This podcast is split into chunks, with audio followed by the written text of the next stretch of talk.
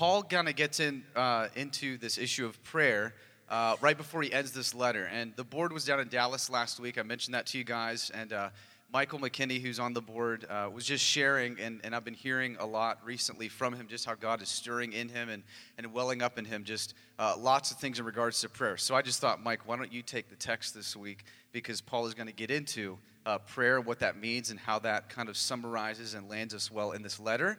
Um, so I thought it'd be just beneficial for someone who's been stirred in that way personally. I know those are uh, some of the most effective ways that you can preach is uh, what God is doing in you that just flows out of you. So uh, Mike's going to bring the word this morning. Thankful for him. Um, why don't I just take a minute and pray for Mike, and uh, and then we'll we'll we'll uh, we'll sit under the word. So, Father, thank you that your word is uh, inerrant, infallible, sufficient, authoritative, divinely written for our good, for our joy, and the glory of your name.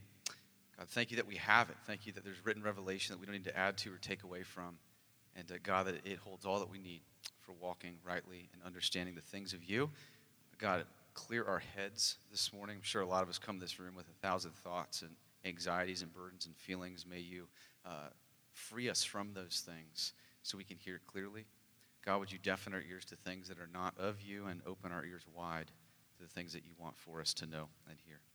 Be with Mike. May he preach what you would have to say to us. May we be receptive. May we take it, walk with it, and appropriately apply it to our hearts. In Jesus' name, amen. Uh, I don't have my, uh, my glasses on, so you guys just look a big, like a big giant blur right now, um, which is okay because then I can't tell if you guys like my sermon or not, so I'm good. Uh, recently, I don't know, uh, maybe a few months ago, I took part in this uh, Q&A uh, with a guy by the name of uh, Tim Keller. I don't know if you've heard of him before. Uh, he's a pastor in New York City. But, anyways, uh, he just, it's really amazing. He just kind of takes any questions uh, from anybody who, who follows him. And someone had asked him this question. Here's, I just wrote it down. They asked him, What's one piece of advice you would tell your younger self? Right? And here's his answer I would tell him that prayer is way more important than he thinks. That's the one thing he would tell us that he would tell his younger self. In other words, he would go back to his 20 year old self and say, Hey, buddy, I know you're a Christian. I know you love Jesus. And I know you like to pray every now and then. I know that you think prayer is really important. But however important you think prayer is, it is way more important than that. I, I didn't know what to do with that because um, I'm 29 now, um, so I'm, I'm, coming to the end of my 20s. So I've, I've already lost some time here. Um, I gotta be honest, that scared the absolute mess out of me. I didn't know what to do with it. Uh, and I think that if, if Paul the Apostle, bear with me here, if you're on Twitter, okay, he, he would say, Amen. Amen, brother. And the reason why that is, is because we've been going through the book of Ephesians, and at the beginning of Ephesians, in the middle and now towards the end, he makes, anytime he's talking about experiencing the Father in more deeper ways, experiencing Christ in much more intimate ways, experiencing the power of God in our lives in much more intimate ways, he always connects it with prayer. Period. For example, Ephesians 1, at the beginning of the book, he says, I pray that the God of our Lord Jesus Christ, the Father of glory, may give you the spirit of wisdom and revelation in the knowledge of Him, having the eyes of your hearts enlightened, that you may know what is the hope to which He has called you, what are the riches of His glorious inheritance in the saints, and what is the immeasurable greatness of His power toward us who believe. What's the first thing He says? I pray that you would experience this. No prayer, no experience. And then Ephesians 3, right in the middle of the book, he says, I pray, verses 16 through 19, if you're following with me. I pray that, according to the riches of his glory, he may grant you to be strengthened with power through his Spirit in your inner being, so that Christ may dwell in your hearts through faith, that you, being rooted and grounded in love, may have strength to comprehend with all of the saints what is the breadth, length, height, and depth, and to know the love of Christ that surpasses knowledge I pray that you would know this. And he does the exact same thing with the spiritual armor of God. He connects it with prayer. No prayer, you don't experience this. So, I think it's very appropriate that if I am going to preach on prayer, which I think if we're all honest, it's an area that we, we struggle with, it's an area that, that we're weak in. Uh, so I desperately need God's help uh, to pray on this serious and weighty topic. So if you wouldn't mind, just, just bowing your heads real quick.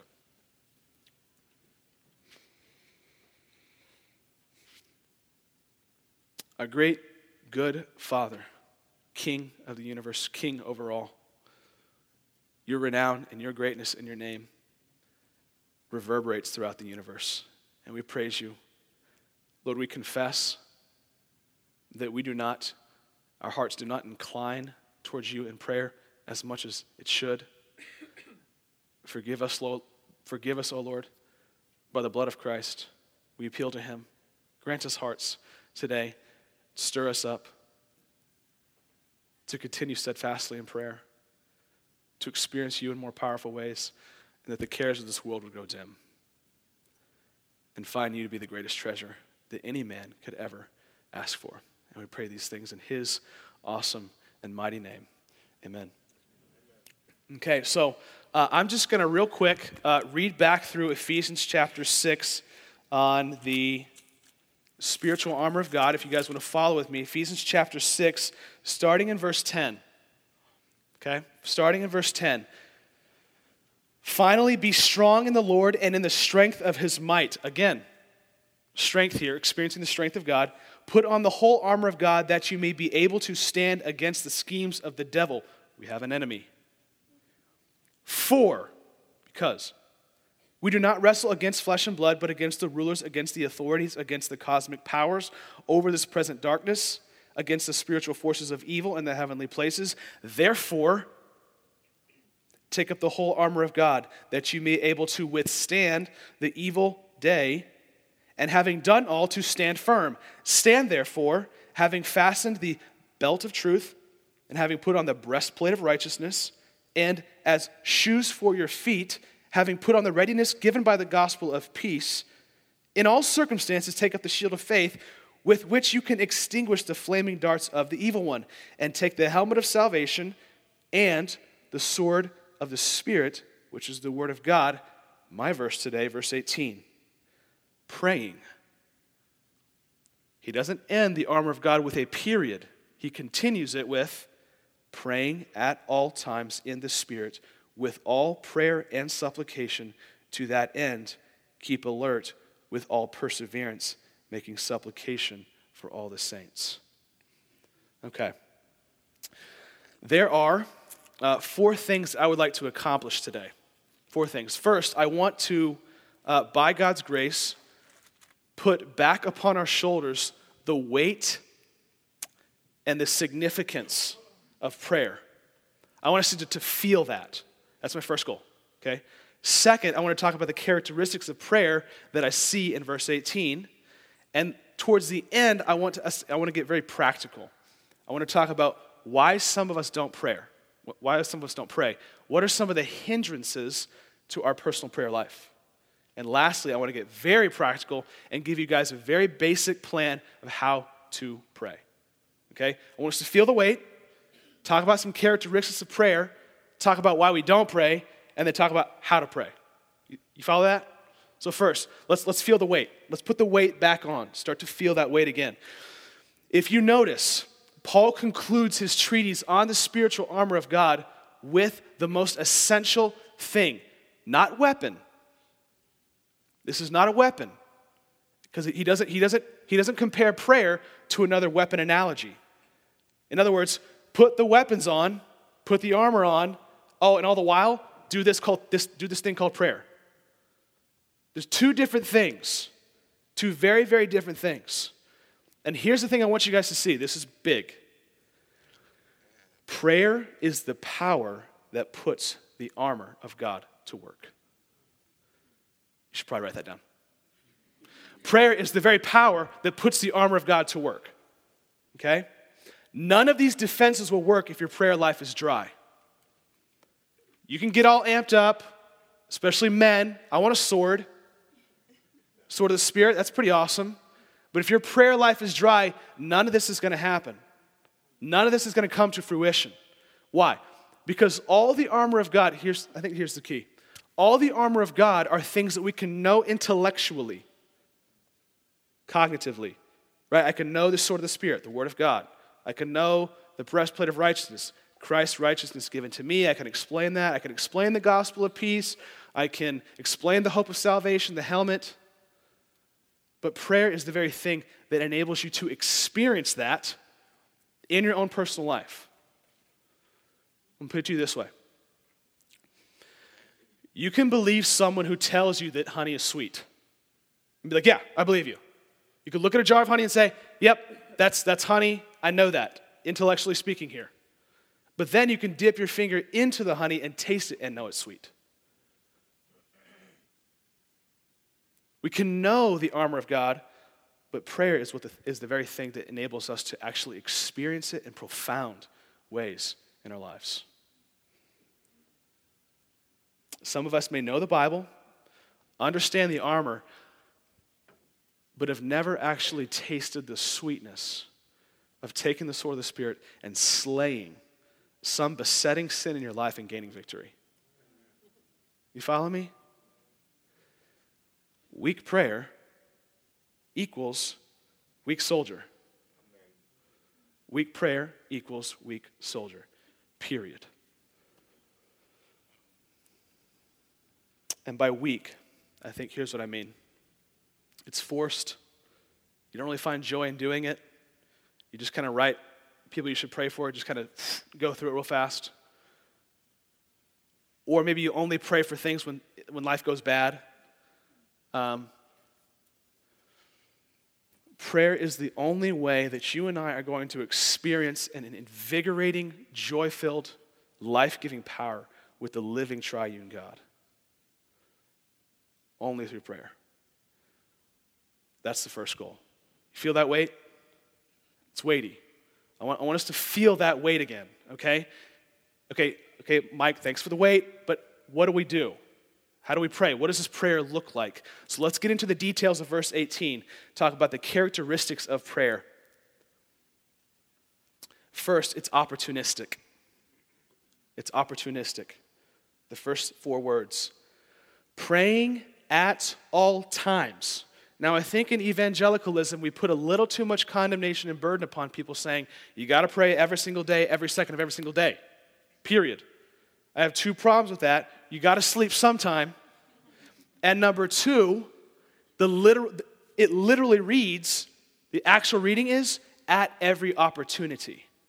That's what it actually means, which is why I call it opportunistic. Why does it need to be at every single opportunity? Because the flaming darts of Satan and the temptations in your own sinful flesh are constantly waging war against your soul. Men, Satan would love to destroy your family.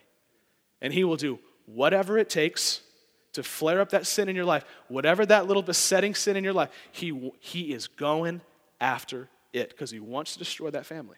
He wants to destroy this church, which is why we have to pray at every single opportunity. But here's the most difficult thing our heart and soul's bent is lukewarmness. We just want to settle, right? You just, you just want to find the rhythm, you just, you, just, you just want to settle. Brothers and sisters, the Christian life is not, is not like boxing. You don't just fight and then poof, the bell rings and you just take a seat at all. It's a lifelong war until the day you die. I heard this story about this, this pastor who sent this missionary out to go preach the gospel to people who'd never heard the gospel before. Long story short, within a few years, they discovered that he was addicted to prostitution. Uh, so then, you know, everyone's freaking out, everyone's getting sad, and then he comes back home, and the pastor, what, what happened? And he goes, I just got tired. I just got tired of fighting my sin and fighting temptation. I just got tired. It must be at every single opportunity because the flaming darts of Satan in your own sinful flesh are constantly waging war against your own soul. Friends, the infinite pleasures of the Lord come through laboring in prayer. Romans 15, verse 30 says, Paul says, strive with me together in prayer. Strive literally means agonize, fight, contest, battle. And we must do this at every opportunity. But how are we supposed to pray, though? Okay, and this leads us to the second characteristic. So, first is opportunistic. Second, it's in the Spirit. Praying at all times in the Spirit. Verse 18. Uh, let me just very quickly explain what praying in the Spirit does not mean. It does not mean praying in tongues. Here's how I know that because all Christians are not expected to pray at all times in the tongues. If you have no idea what I'm talking about, don't worry, this is not a, this is not a sermon on tongues. Um, this is expected of all Christians at all times, at every single opportunity in the Spirit. Another thing I don't think it means is to just simply pray, Lord, Holy Spirit, what do you want me to pray for today? Uh, this. The reason why I don't think that's the case is because experientially and biblically speaking, my own heart and flesh is wicked and sinful and will cause me to pray for things that God does not necessarily want me to pray for. Or I may think I'm praying for a good thing, but I'll pray for the wrong motives.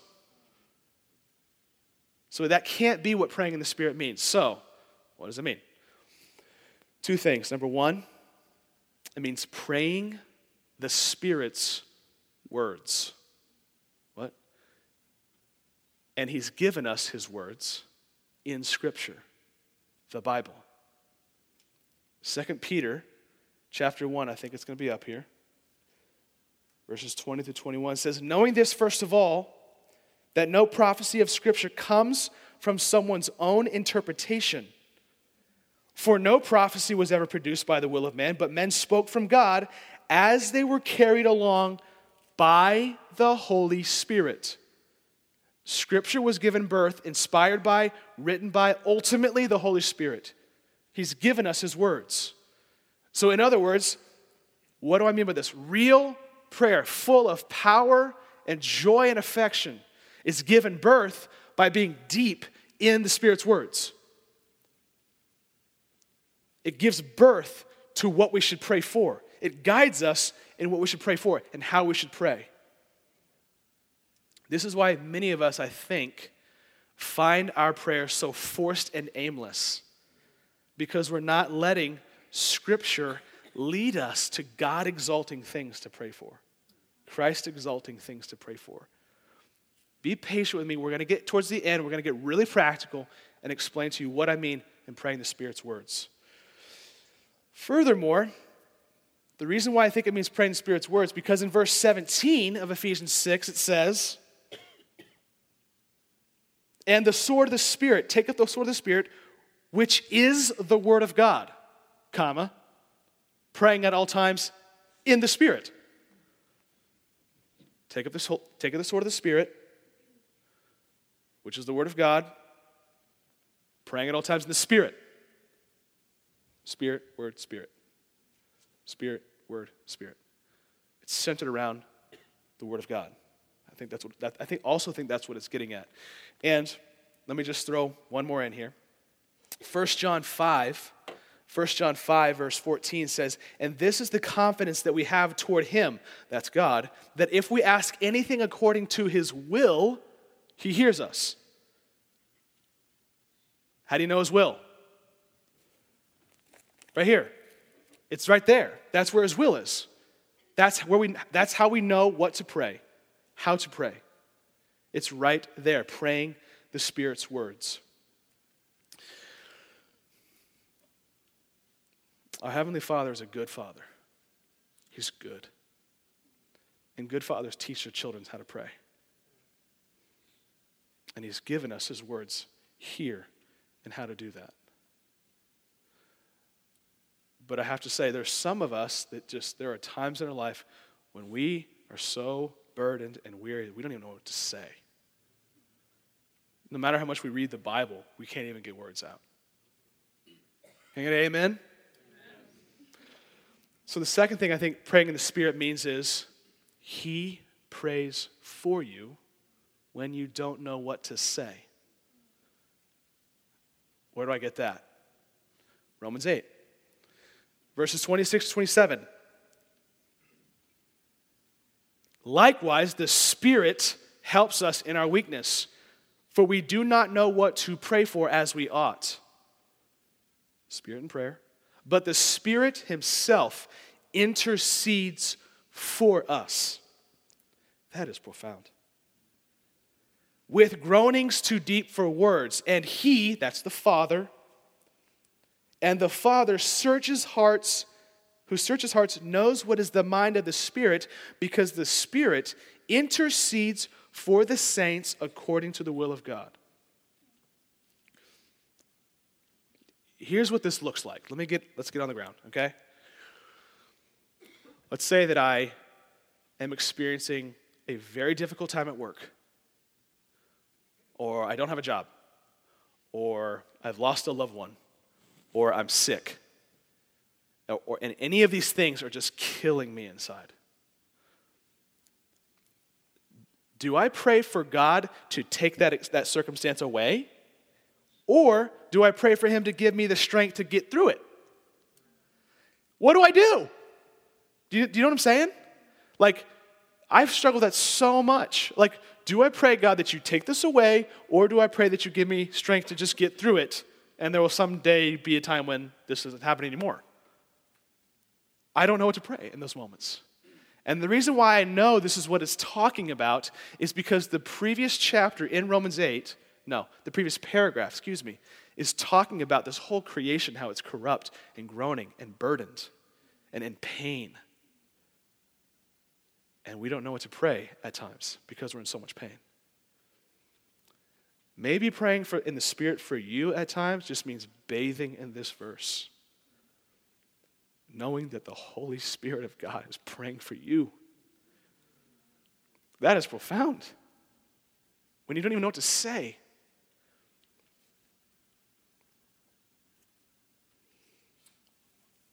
So, praying in the Spirit means praying the words of Scripture and maybe sometimes just letting Him pray for you. And look what this also includes or brings with it. Continue in the verse. Verse 18, Ephesians 6. Praying at all times in the Spirit with. So it's bringing with it something else. All prayers and supplications. It could just be read with all kinds of prayers and supplications. So praying in the Spirit leads you to pray publicly, privately, corporately, individually, confessionally, meditation, contemplation, where you just enjoy Him inter, interceding for, praying for other people, praying for the kingdom, praying for the church, praying, praying for your own temptations, praying for suffering, all kinds of prayers. It can't just be, Lord, give me a job. The Spirit leads us to pray for all kinds of things. This is what the profoundly, excuse me, the profound thing about this God is that He has so much more to offer than release from your daily anxieties or financial security. He has so much more to offer you than that. And praying in the Spirit leads you into the different, various, manifold, beautiful avenues that we can experience Him in greater, powerful ways. Okay? So, even still, though, we all know it is easy to lose our focus in urgency and praying at times. Okay, so this leads us to the, to the next characteristic. So, first, it's opportunistic. Secondly, it's, it's in the spirit. And third, it's focused. It's focused. Praying at all times in the spirit with all prayers and supplications. To that end, keep alert. To what end? Praying in the spirit. Keep alert. What does that word keep alert mean? It means this, and I'll explain how I know this in a second. Pray as if the Lord were coming at any moment. Urgency, focus. The reason why I say this is because anytime this phrase, keep alert, keep watch, watch yourself, it's always in reference to, I wrote it down here, I don't want to mess this up. It's always talking about a continued focus upon the kingdom of God in light of the future coming of Christ. Should I say that again? A continued focus upon the kingdom of God in light of the future coming of Christ. To prove my point, Luke 21, this is Jesus talking, 34 to 36. It's not going to be up here, so just listen. Jesus said, But watch yourselves, lest your hearts be weighed down with dissipation and drunkenness and cares of this life. Oh, the cares of this life can just, ugh, just weigh you down. And that day, he's, coming, he's talking about when he comes back, when Christ comes to bring the kingdom fully, and that day come upon you suddenly like a trap. For it will come upon all who dwell on the face of the whole work. But stay awake. Same phrase. Keep alert. That's the same exact Greek phrase there. But stay awake at all times, praying that you may have strength to escape all these things that are going to take place and to stand before the Son of Man. That's why I say keep alert means pray as if the Lord were coming at any moment, because Jesus is talking about this too. One of the reasons why I think our prayer life is so dry as well is because we have let the cares of this world drown us. And we just think, ah, I just don't know if I want to be that caught up with the Jesus thing today. I've got so many other things to worry about. And again, it just we find ourselves drifting back, back into that dry, lukewarm, where did all my joy go place in our life. So, like one day you're enjoying the Lord, and all of a sudden you have no joy for Him. No, no desire to come to church, no desire to read your Bible. And I think it's because we get so caught up with our iPhones, emails, email, right? Jeez. Email. The next episode of Parenthood or Modern Family, which is a funny show. Okay? We get caught up with these things that dissipate and deaden our desire to be with Him in prayer. And this is what happens. We are to pray with a sense of urgency, angst, and deep longing to be with Christ. I thought of this illustration. Imagine a little girl who hasn't seen her daddy in a few days, who's on a business trip, and he's coming home, and he's almost home and you can just see her in the window, big, clear eyes, and a heart full of joy. And she's just whispering, Hurry, Daddy, I miss you. Come home. Do you really think she's going to get caught up with her dollhouse at that moment? She could care less about her dollhouse because Daddy's coming home. You feel that? Like that's that's what that's what I think this is getting at is this type of prayer. Urgency, longing, angst, Come, Lord Jesus, to drive us to deeper prayer.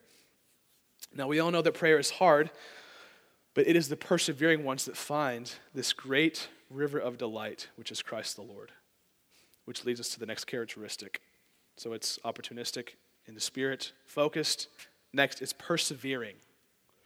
It's persevering. Look at that phrase. To that end, keep alert with all perseverance. This is amazing. This word for perseverance is not the only, the word perseverance is not, it's in the Bible a lot, but this specific Greek word for perseverance is only found once in the entire Bible. Here. It's pretty amazing. And here's what it means strong perseverance which prevails, wins, finds victory by interacting with God. You see, God makes all of these promises of intense joy and pleasure with Him. But sin is when we prefer anything over Him. We, he's, he's the greatest joy, yet we, we prefer something else. That's sin. And so He had to send His Son to die for this blasphemous sin, make us His children, give us His Holy Spirit which then, and then he, by his Holy Spirit, he calls us to deeper, joy filled life with him. But that doesn't come without hard work and prayer.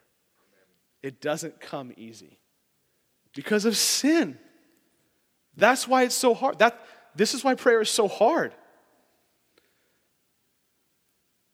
So we must persevere in prayer, strive with Him, prevail. Don't let Christ go in prayer. Don't let Him go. Cling to Him, hold on to Him until your heart is blazing hot with affection for Him.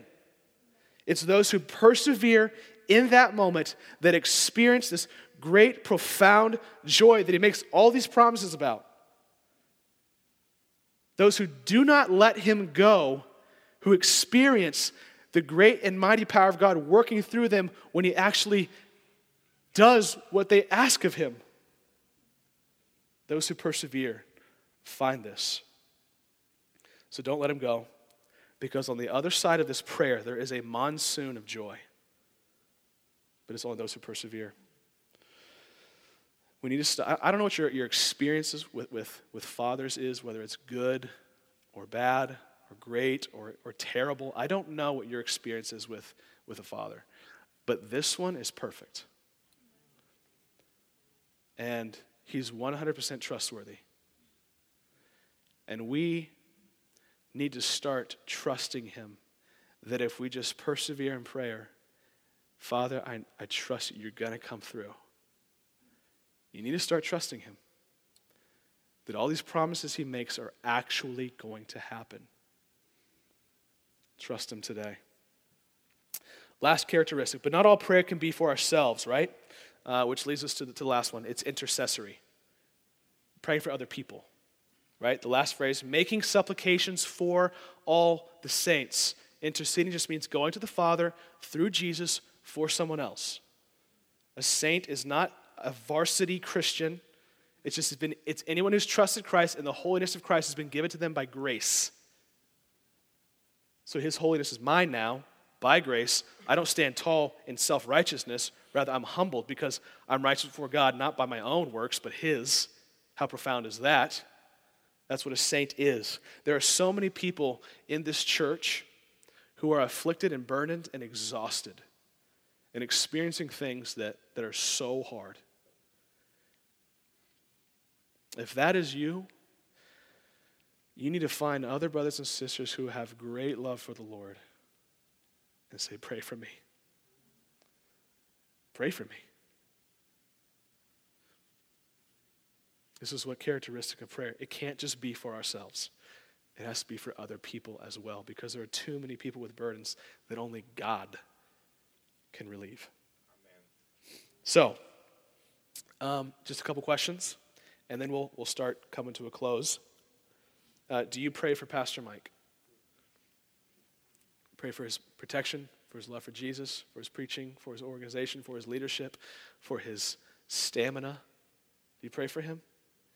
Because in Hebrews, the book of Hebrews, it talks about submitting to your leaders because if you don't, they're going to be doing it in a very begrudging way. And if your pastor's not happy, that's no advantage to you. Unhappy, unhealthy pastors make unhealthy congregations. You pray for him. You pray for the future elders. Do you pray for the health of this church? Do you pray for other people who are burdened? These are the types of questions we need to start asking ourselves. Um, this is pretty scary. A book just came out called Autopsy of a Deceased Church. And it's this guy who just went around and found churches that died and he investigated what he wanted to find out why did they die? What was it? One of the reasons why a lot of these churches, if not all of them, died, one of the main ones, they stopped praying together and for each other. If we don't take this seriously, this church will crumble. Prayer gatherings, last Wednesday of every month, that's going to keep this church alive. It's going to keep it from deceasing. Because only Christ can build the church. And he's ordained the means of prayer, us asking Him, pleading with Him, do what you have promised to do. So, um, last question I, I want to, before I get on to the hindrances of prayer and practical things, because what, what, what's really, diff- what's really the difference between Christian prayer and all other prayer, including atheists? I just read a book, a study came out in 2004 that 30% of atheists admit to praying sometimes. Keyword admit. So that means more do. So if you're an atheist in here, are you sure? Are you sure? And I'm not. I'm, are you sure? You ever prayed before? You know. God is here, and Jesus is real, and He's alive. Trust Him today. Make this quick. The primary goal for religious people is to be to make God do something for them, to get something from God. You got to be good and pray good, and then God will give you something. That's not Christian prayer. So, what gets the thing is your goodness. Prayer for irreligious people is to is for God, lowercase g, to become them, to be united with the vague oneness. So you're not really actually praying to a person, you're just praying to yourself. And even then, it's dependent upon how good you are at praying. So in both cases, it's a self righteous form of prayer. Not so with Christianity, which is why, one of the reasons why I'm a Christian, because it's, it's so utterly different from everything else. We pray primarily to enjoy a Heavenly Father because we know that we do not deserve to be, to, to be heard by Him, to be forsaken by Him. But God Himself in Jesus Christ experienced the hellfire of forsakenness on the cross for us so that we could gaze upon the face of the Lord that only Jesus deserved. He got the silence from God that we deserve so that we could receive the face of the Lord forever. That's grace. That is what is different about Christian prayer as opposed to the other type of prayer. So, those are the characteristics of prayer. Jesus is the great mediator, He's the great interceder, He's the great glory of God. In the Garden of Gethsemane, he saw, when he was praying, he saw the wrath of God, and it made him sweat blood. He saw the wrath of God that he was going to experience in our place, and he sweat blood. He said, Father, is there any other way? Not my will, but yours be done. And he went into it for us so that we could be free and enjoy him forever. That's grace. So, why don't we pray like we're commanded to? Okay? Why don't we pray? Um, a few reasons, and, and these will be short. Un- number one, we don't pray because of unbelief. Uh, you simply don't believe prayer is important or actually works. And here's my challenge to you probably because you prayed like a religious person. Uh, you thought, maybe, I'm not saying this is the case, you might have thought, if I'm good and I pray really hard, he will give me what I really want, not him right? And then it didn't work out, and you're like, this, is, this doesn't work. This doesn't work. Friends, the, he's already given you the greatest gift of himself. And so you, like Jesus, can trust him even when he calls you through something different. Excuse me, difficult. I think you might have used prayer incorrectly, which is why you have unbelief. Number two, we're far too easily satisfied. Um, you've heard about this great joy found in Christ. Um, but you've just settled for something else. You just can't really, is, is it, you can't imagine the joy actually being better than what your life is now. And so you just settle for something less. Friends, please note that the angels are shocked in horror that you have forsaken such a great pleasure found in Christ alone and are settling for something this. Why would you settle for sewer water where you can have the choicest wine? because you don't know what the choicest wine is like. It's like, well, this is all I know. It's sewer water. It's good. Right? Turn to Him. Uh, next, we have idols in our hearts. There are things that you love more than Jesus, and you simply won't let them go. There's this terrifying passage in Ezekiel 14 when these people come to pray to the Lord, and He tells Ezekiel, He says, um, These people have idols in their hearts, and I see them. Tell them I'm not going to listen to them until they remove those. That's terrifying. That we have exchanged God for something else, and we're holding on to it. Don't want to let it go. And he's saying, You got to let that go. I'm not talking to you. It's a painful thing, but you have to know that sin is us exchanging God for something else, but the gospel is that God exchanged himself for us. And let that change you and turn back to him. Uh, next, and the last one, this one might sting a little bit, is unconfessed sin. Ugh. This one stings a little bit. You want to pray. You do. You really do. You want to pray. But you know that if you do, then God is not, that if you speak with Him, He's going to pester you about that one thing until you confess it. And so you're like, ugh, I don't want to deal with that, so I'm just not going to pray. Or you do something like, I'll just pray really fast and then run away from God. Because I don't, if I, if I stay too long, he's going to convict me and I'll have to go confess it. Um, let me just read some verses. Likewise, husbands, live with your wives in an understanding way, showing honor to the woman as the weaker vessel, since they are heirs with you of the grace of life, so that your prayers may not be hindered. Ugh, wow. Um, I know this from experience.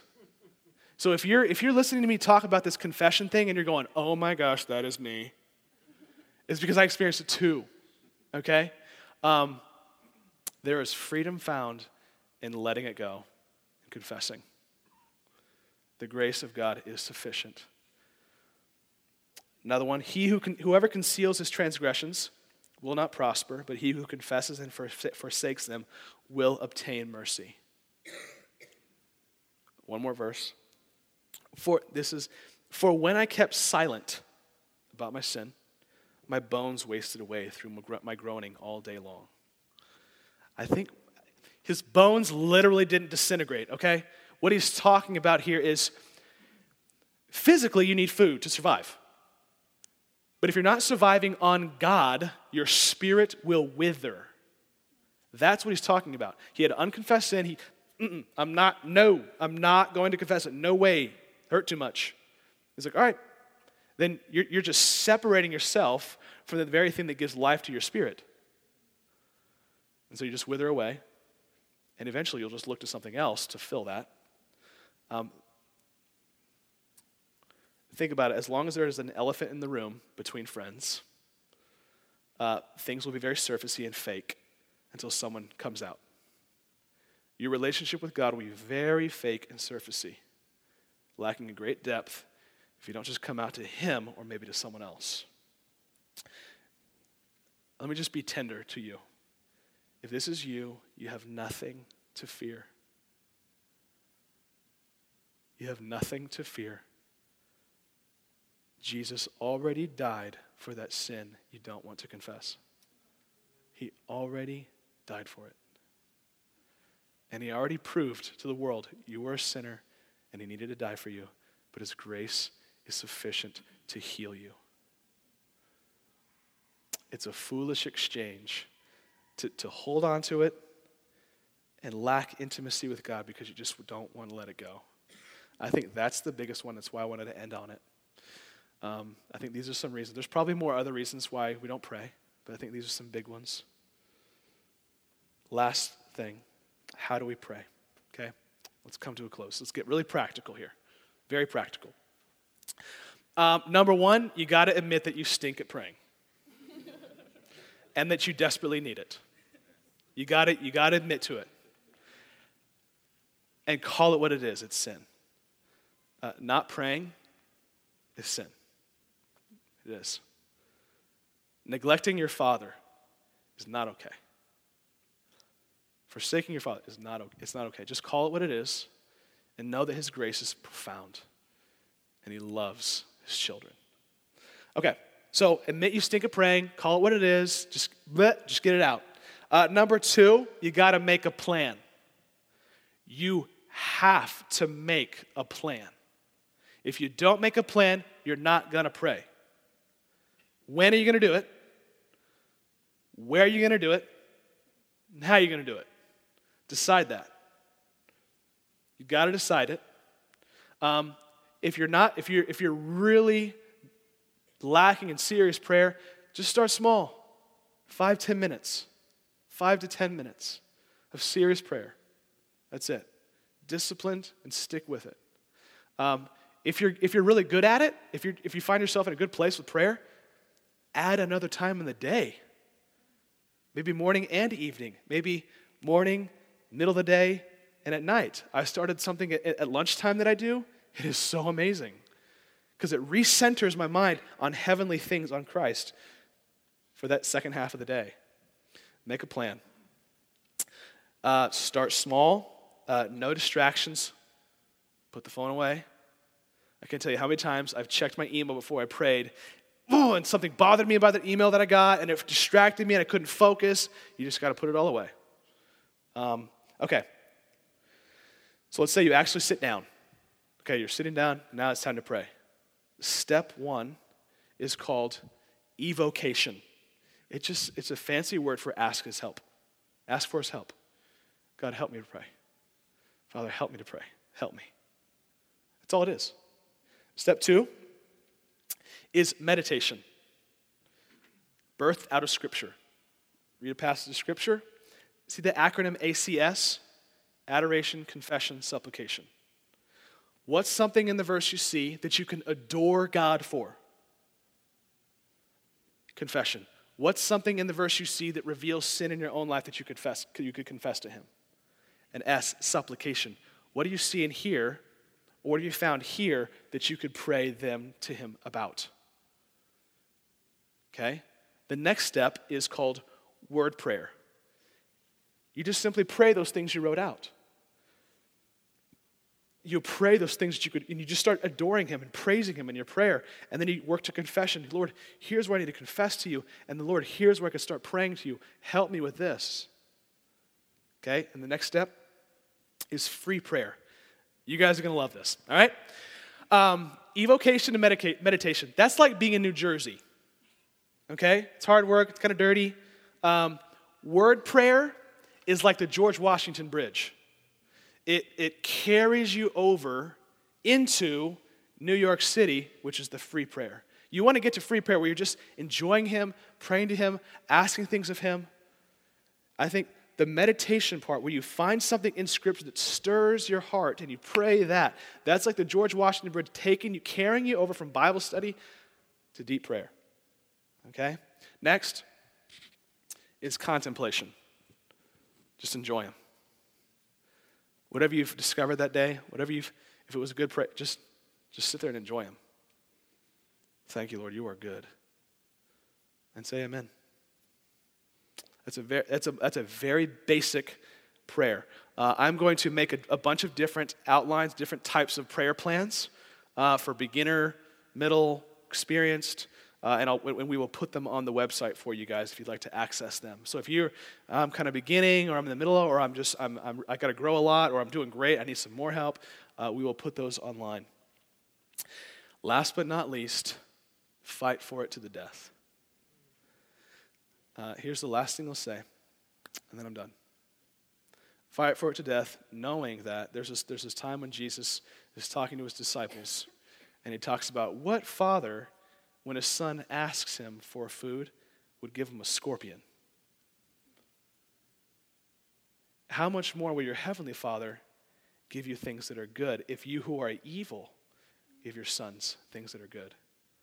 Remember that Jesus did receive the scorpion, he got the sting of death for you so that you could be freed and enjoy communion with Christ. Remember that always. Uh, I'm going to close in prayer, and I'm just going to do uh, this here to model it for you guys. So I'm going to read a psalm. Um, here's the last thing we'll do. All right. Psalm 103. It's, it's a great one.